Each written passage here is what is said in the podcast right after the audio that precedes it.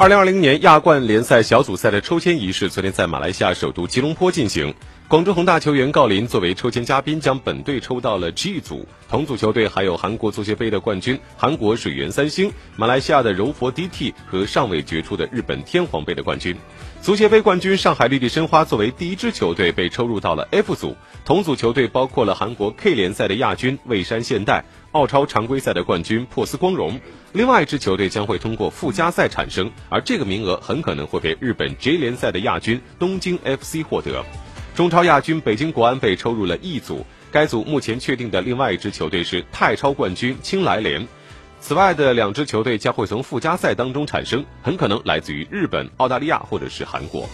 那上海上港如果从附加赛出线，将会进入到 H 组，同组的三三个对手分别为澳超总决赛的冠军悉尼 FC，以及日本 J 联赛的冠军横滨水手，还有就是韩国 K 联赛的冠军全北现代。上海上港的附加赛对手为泰国武里南联队以及越南胡志明市的胜者。